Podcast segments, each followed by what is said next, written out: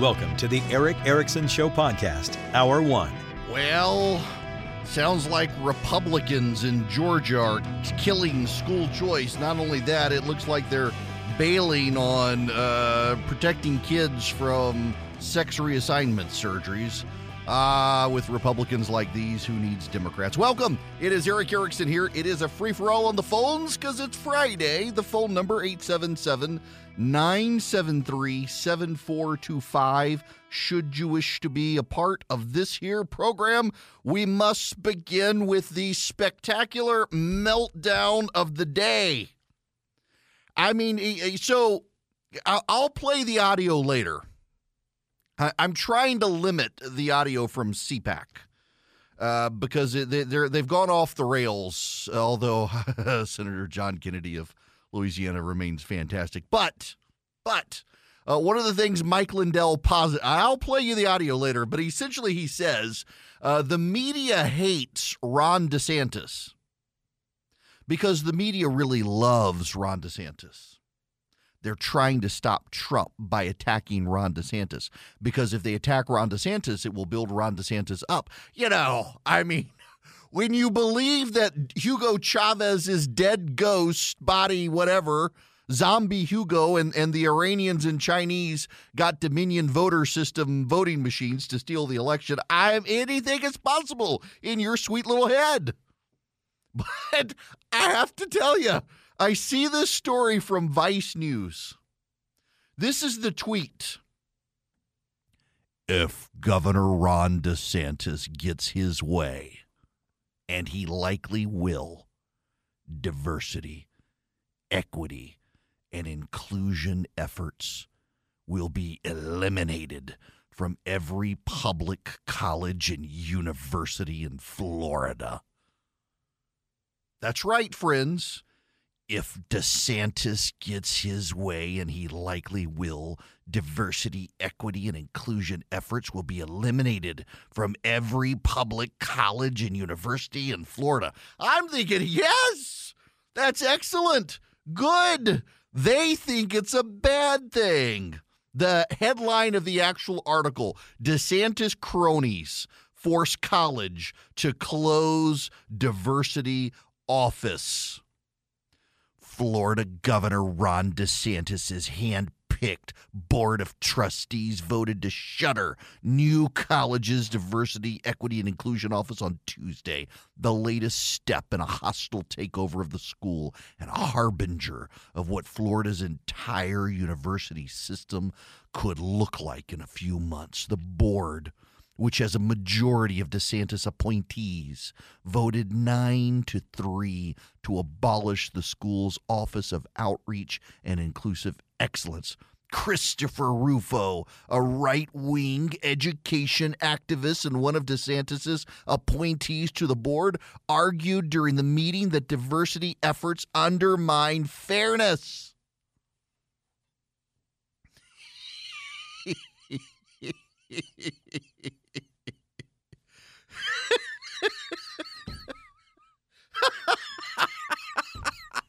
These people are beside themselves. I mean, really, they're like, he's like Trump, but effective. This is horrible. I mean, it's gotten so bad that Charlie Sykes over at the left wing bulwark is like, guys, guys, he's more acceptable than Trump. Come on. He should be more acceptable. And they're like, no, he's too competent. My goodness gracious. Meanwhile, the, let me give you a great juxtaposition. So this is DeSantis's Florida. In DeSantis's Florida, they are shutting down diversity, equity, and inclusion offices on college campuses. Now, this is from the Wall Street Journal, from John Sailer in the Wall Street Journal. In 2020, the National Institutes of Health created the Faculty Institutional Recruitment for Sustainable Research Program. The Faculty Institutional Recruitment for Sustainability Transformation Program to quote, enhance and maintain cultures of inclusive excellence in the biomedical research community. The program will give 12 institutions a total of 241 million taxpayer dollars over nine years for diversity focused faculty hiring. Under the terms of the grants, Only candidates who demonstrate a strong commitment to promoting diversity and inclusive excellence can be hired through the program. To apply, every candidate must submit a diversity statement. Through public records request, I acquired the rubric, rubrics for evaluating diversity statements used by the National Institutes of Health programs. The University of South Carolina program currently seeks faculty in public health and nursing. The University of New Mexico's program seeks faculty studying neuroscience and data science. Both programs use virtually identical rubrics for assessing candidates' contributions to DEI. The South Carolina and New Mexico rubrics call for punishing candidates who espouse race neutrality, dictating a low score for anyone who states an intention to ignore the varying backgrounds of their students and treat everyone the same. Applicants who are skeptical of DEI programming might choose to describe their commitment to viewpoint diversity. This too runs afoul of the rubrics, which maintain a low score for any candidate who defines diversity only in terms of different areas of study and different nationalities, but doesn't mention gender or ethnicity and race. So in Florida, under Ron DeSantis, they're getting rid of diversity, equity, inclusion offices. In Washington, under, wait for it, wait for it, pay attention to this, pay attention, under Donald Trump that's right. This is Donald Trump's National Institutes of Health. This is the NIH in 2020 when Donald Trump is president of the United States, creating Donald Trump's National Institutes of Health, created a faculty institutional recruitment for sustainable transformation program. It's Donald Health's, eh, Donald Trump's National Institutes of Health that decided any candidate that says everyone should be treated equal should be punished.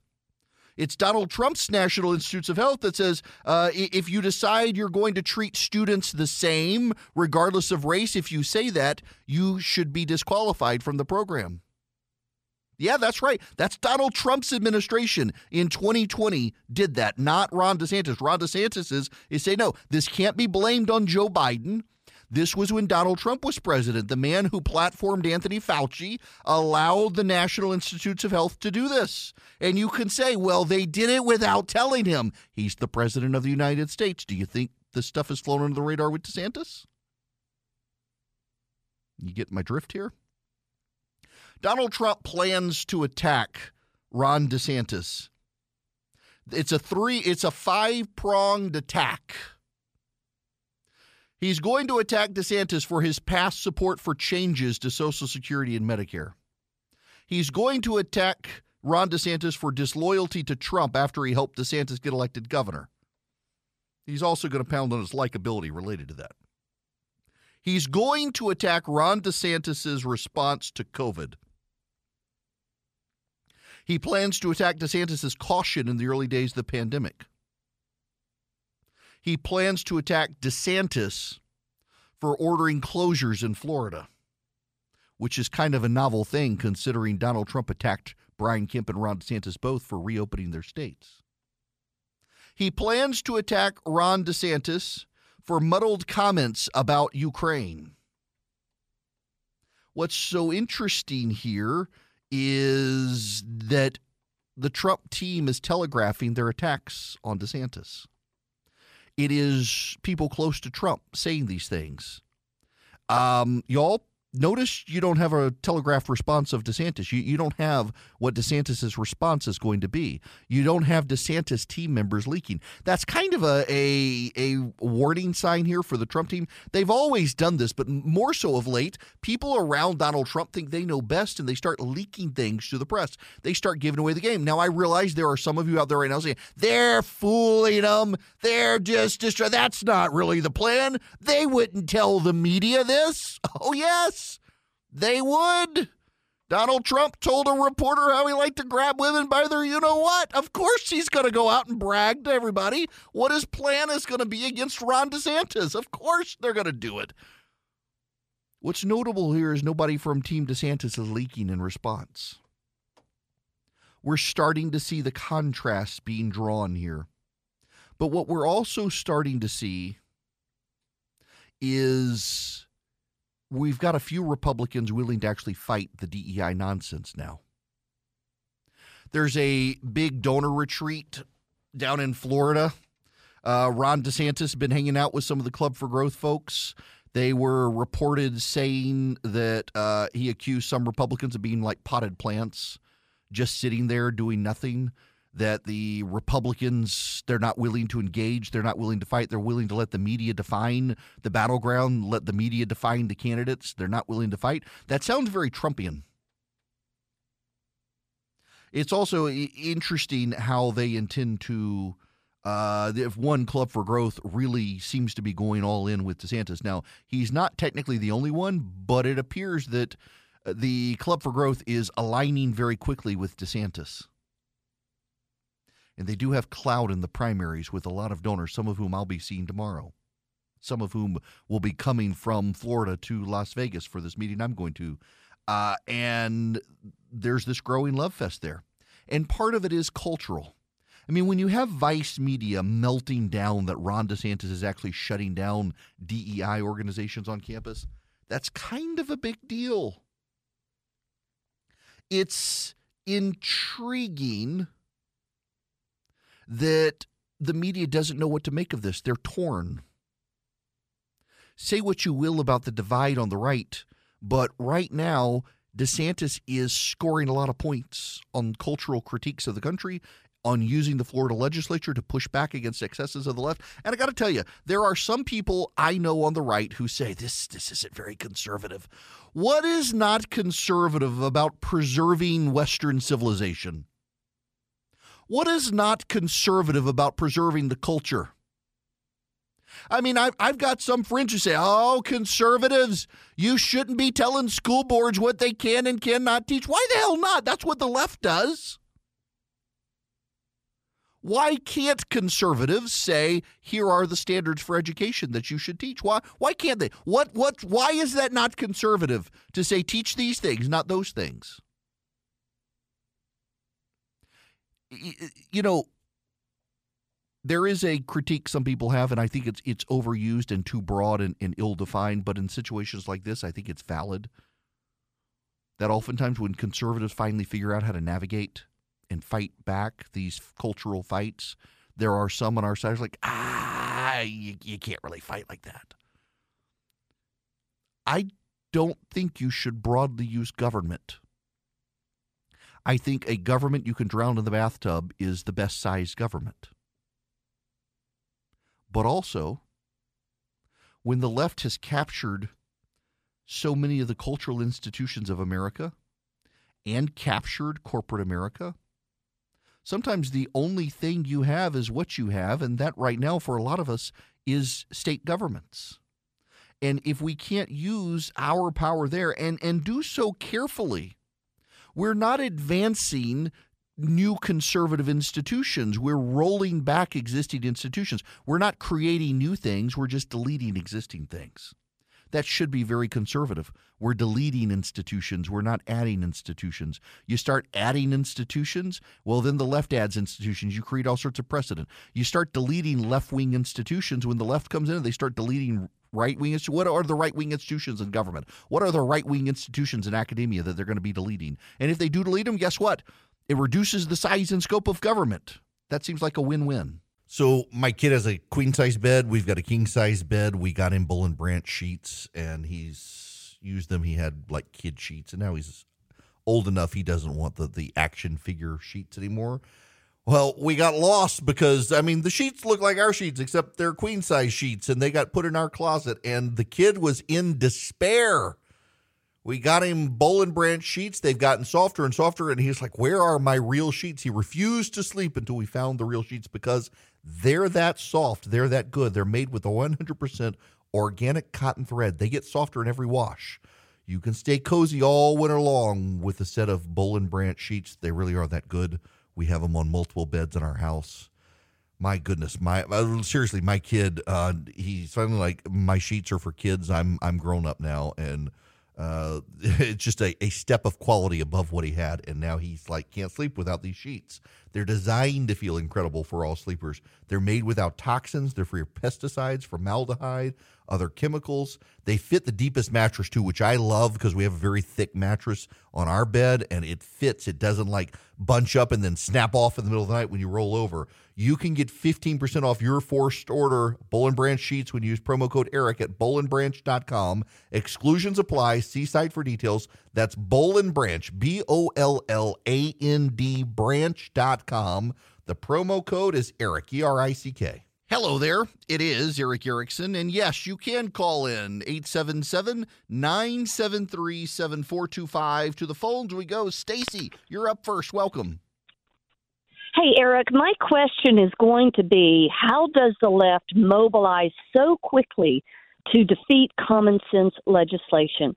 I live in a county north of Atlanta. Our school system just had to pay out over a $100,000 in legal fees for violating the right, uh, First Amendment rights of parents who are trying to read explicit book content at the school boards. Our Georgia legislature put together a bill in the Senate to close the loophole in Georgia law. In Georgia, it is illegal to provide harmful material to minors, except in a school library. It makes common sense to close that loophole. 20 senators supported it, but the left mobilized so quickly filled the committee rooms. And, you know, I find out about the committee hearing maybe 30 minutes before it starts. How can I drive an hour and stop my life to go and support? Right.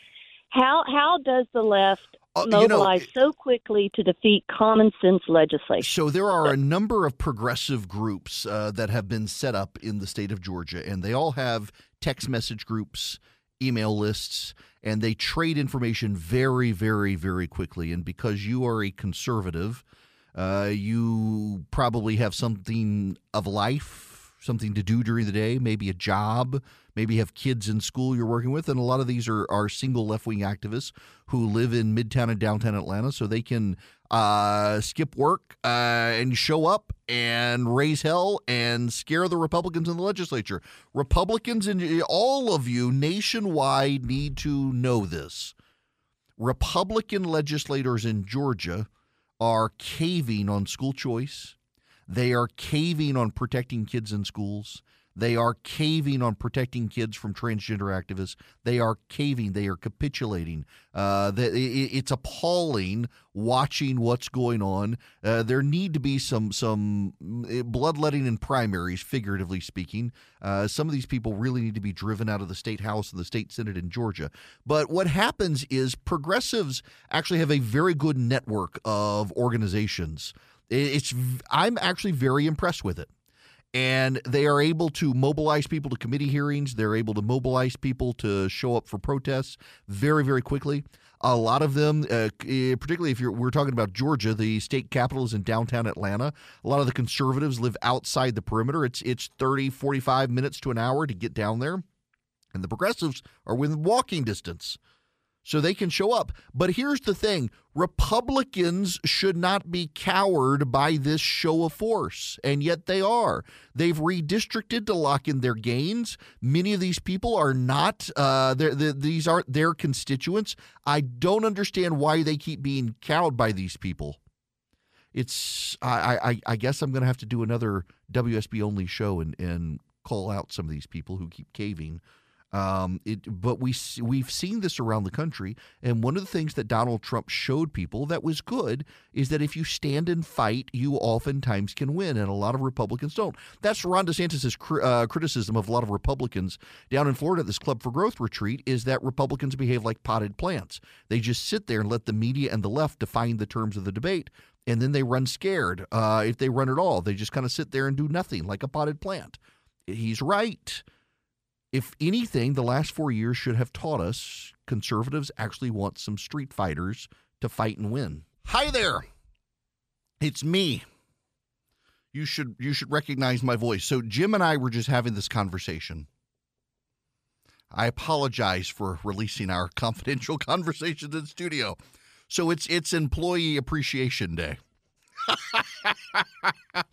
we got pizza. Uh, they didn't appreciate us enough for drinks, apparently, just pizza.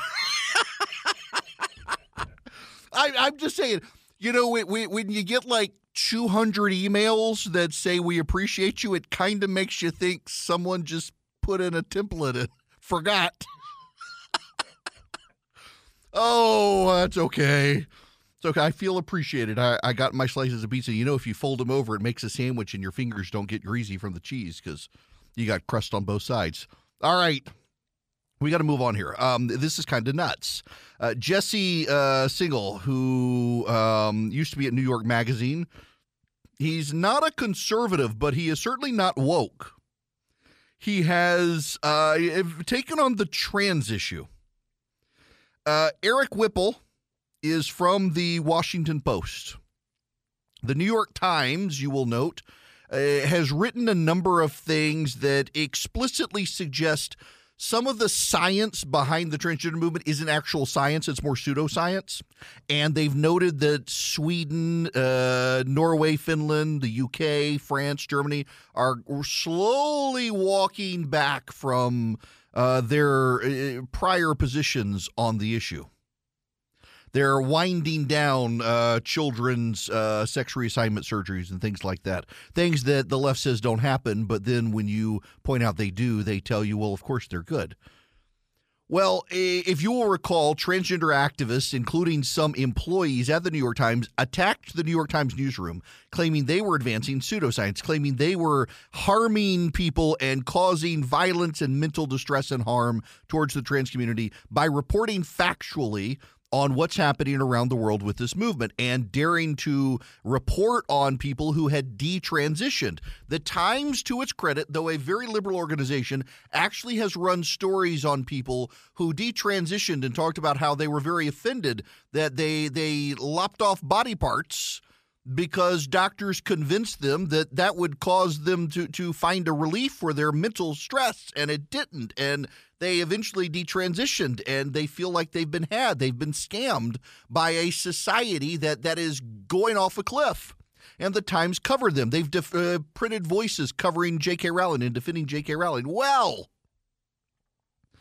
Erik Wemple from the Washington Post notes that according to a New York Times spokesperson, one of the New York Times' employees was recognized in public. The person who recognized the employee said something about attempts to eliminate trans people and then spat on the employee. The date of the incident was February 19th. I want to read you comments from online trans activists about this tweet. The first, it's almost like there are consequences for your actions. Another, well deserved. Another talk the S word gets spit. Another, they should be grateful it was just spit. Another, as a society, we need to do better. Next time, throw hands. Another, listen, you might not like living in constant fear of it being known you write anti trans defamation for the New York Times, but these are difficult conversations that have to be had right now. Another, good. Another, we love to see it. Another, did any of the employees that signed the letter get spit on? I don't know. Maybe there's a clue there. See, the New York Times newsroom was bullied by the New York Times employees and the New York Times union. And the New York Times newsroom pushed back with a letter saying, This is news. These are facts. These are indisputable facts. Journalism does not mean we don't hurt your feelings. Journalism means we report the news that's happening around the world, and this is happening, and this is subject to debate. There is no consensus. And now they're being spit upon, spat upon in public. And activists are encouraging people to do this. Now, okay, when Donald Trump when Donald Trump called members of the press enemies of the people, the entirety of the press corps was outraged, screamed about terrorism and the whatnot. And the media all had each other's back and went after Donald Trump. And now, you have New York Times reporters assaulted, spit upon, threatened, and harassed for accurately reporting on news and presenting in its editorial pages a diversity of voices on an issue that is contentious. And a lot of the media doesn't care because it's left wing activists. And you can never be too far left for the media. Now, we got we got other stuff we got to talk about. We got other stuff. I want to talk about William Barr, Bill Barr. We'll take your phone calls as well. 877 973 7425. Uh, I'm glad to see this. This is from the New York, or uh, rather than the Wall Street Journal. This is an opinion piece from William Barr, former Attorney General of the United States. This relates to a topic I've been on several times already in the last few days. America can no longer tolerate narco terrorist cartels operating from havens in Mexico. Their production of deadly drugs on an industrial scale is flooding our country with their poison. The time is long past to deal with this outrage decisively. Representatives Dan Crenshaw of Texas and Michael Waltz of Florida have proposed a joint resolution giving the president authority to use the U.S. military against these cartels in Mexico. This is a necessary step and puts the focus where it must be. Overdose deaths each year, more than 100,000, exceed the number of Americans killed in action during the bloodiest year of World War II. But the devastation from drug abuse goes much deeper. A 2017 analysis accounting for the costs of healthcare, criminal justice, lost productivity, and social and family services estimated that the total cost of America's drug epidemic was more than a trillion dollars annually, or 5% of gross domestic product. Given the explosion in illicit drug deaths since then, this estimate now seems conservative. Almost all illicit drugs coming into the U.S. are controlled by the Mexican cartels, principally those based in the states of Sinaloa and Jalisco. These paramilitary organizations use bribery and terror tactics to entrench themselves as essentially states within states, controlling large areas of Mexico. They become so powerful, they can confront the Mexican government with the narco terrorist's stark choice plata o plomo, silver or lead. If they can't buy off officials, they try to cow them with threats of violence. An anti drug strategy that leaves the drug supply chain untouched will have minimal impact. Real progress requires aggressively attacking the drug supply at its choice, at its source. The head of the snake is in Mexico, and that is where the main thrust of our efforts must be directed. Experience in the early 90s proves this when the U.S. and Colombian governments jointly, in an all out attack on the Medellin and Cali cartels inside Colombia, successfully eliminated them. Unfortunately, in the mid 90s, we pulled back from this kind of extraterritorial engagement. Mexican cartels have flourished because Mexican administrations haven't been willing to take them on. The exception was President Felipe Calderon, who wanted to go full bore against the cartels, but American priorities were elsewhere at the time Afghanistan and Iraq. Today, the cartel's chief enabler is President Andre Manuel Lopez Obrador, known as AMLO. When he came to power at the end of 2018, he announced the switch to a policy of hugs, not bullets, and shut down counter narcotics op- cooperation with the U.S. Under strong pressure from President Trump, he occasionally engaged in a high profile operation to create the illusion of cooperation, but those were smoke screens. In reality, AMLO was unwilling to take action that would seriously challenge the cartels. The goal isn't a perfect Mexico. Our objective must be to degrade the cartels to the point that Mexican governments can muster the will and the wherewithal to keep them in check. We can't get caught in the trap of nation building. Attempts to reform Mexico's institutions and surmount its pervasive corruption will get nowhere as long as cartels hold the dominance they do. The cartels have Mexico in a python like stranglehold. American leadership is needed to help Mexico break free. We can't accept a failed narco state on our border, providing sanctuary to narco terrorist groups preying on the American people. Now, some of you will say, You were the Attorney General of the United States. Why did you do nothing when Donald Trump was president?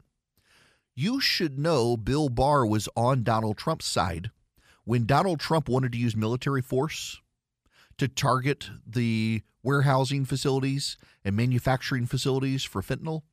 William Barr was on Donald Trump's side. It was the American military and intelligence operations that no, no, no, no, no, no, no. We we can't do that. We got to work with AMLO. We got to work with Mexico.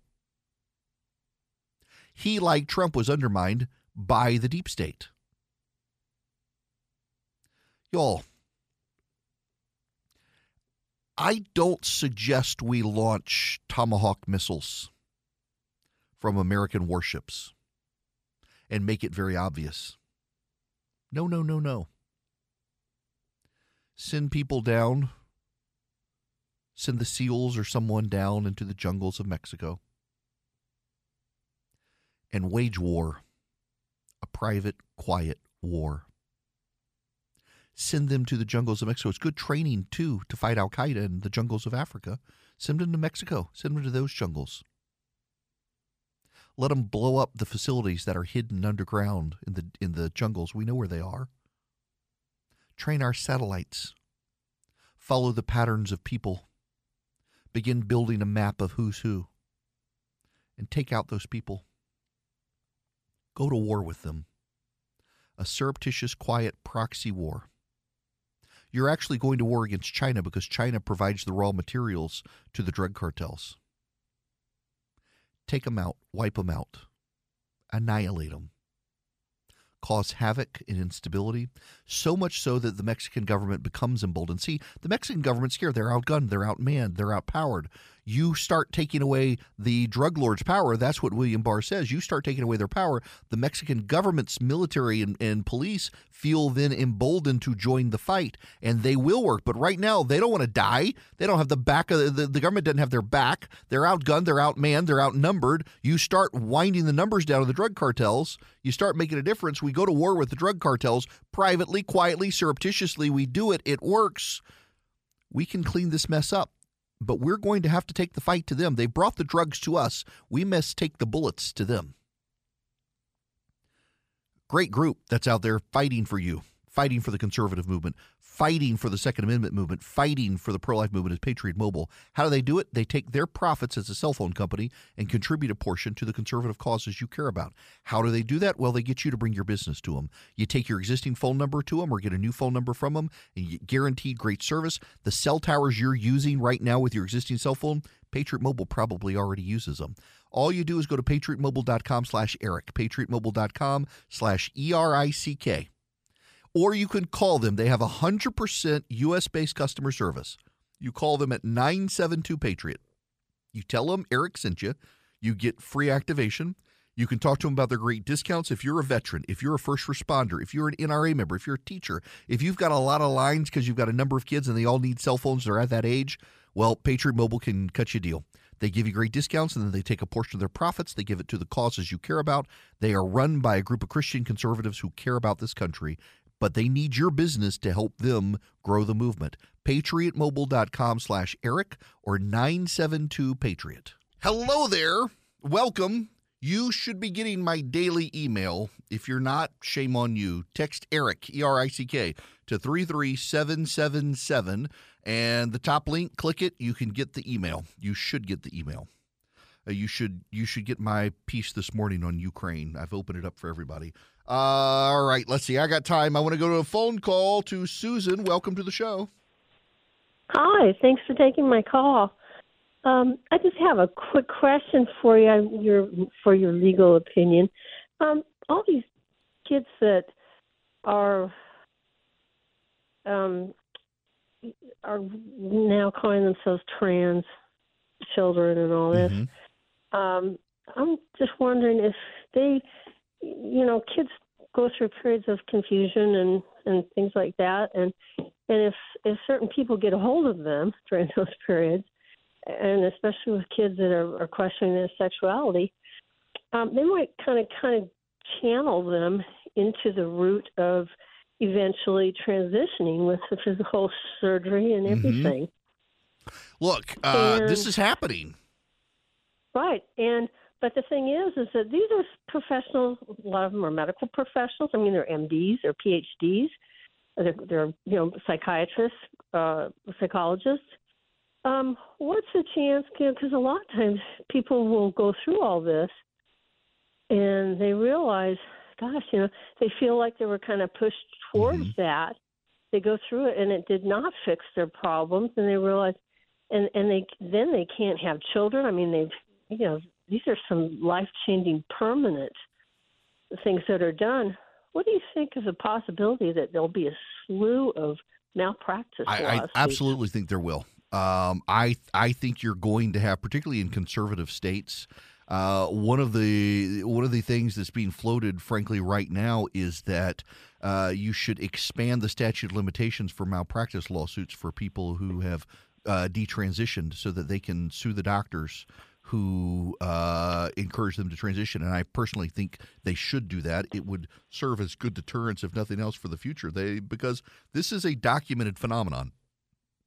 This really is happening. It is being documented so much so in European countries in particular that they are rolling back a lot of their um, pro uh, gender conforming surgeries, as they call it. The euphemism there sex change operations, gender conforming surgeries. They're rolling back a lot of their prior support for that. In Great Britain, in particular, uh, you used to get a lot of trouble up until very recently if you called someone who had transitioned by their biological sex.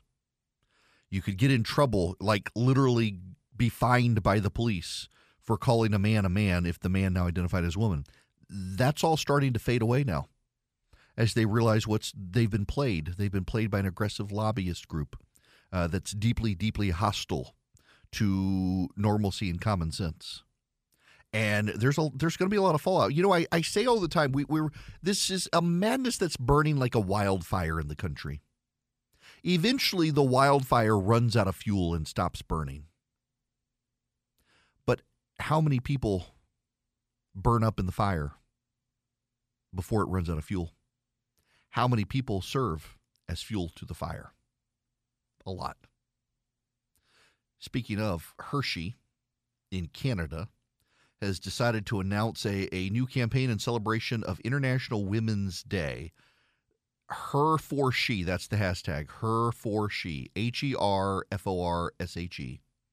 They've got several men doing the advertisement who are very clearly men, like like really clearly men. And they're claiming that these are women and uh, the the Adam's apple begs to differ. I'll put it to you that way. And Hershey's deciding to go woke in Canada. They're not doing it here. They're going woke in Canada. They know their market in Canada. My goodness gracious! When we come back, I want to talk about the Alex Murdaugh case. Uh, but before I do that, I got to talk a little bit more about a piece by Peggy Noonan that's probably your must read of the day and it's really worth reading a little bit of it and talking about this. It's on the COVID vaccine, not the COVID vaccine, on, on where COVID came from and the expert opinions that denied where it was coming from.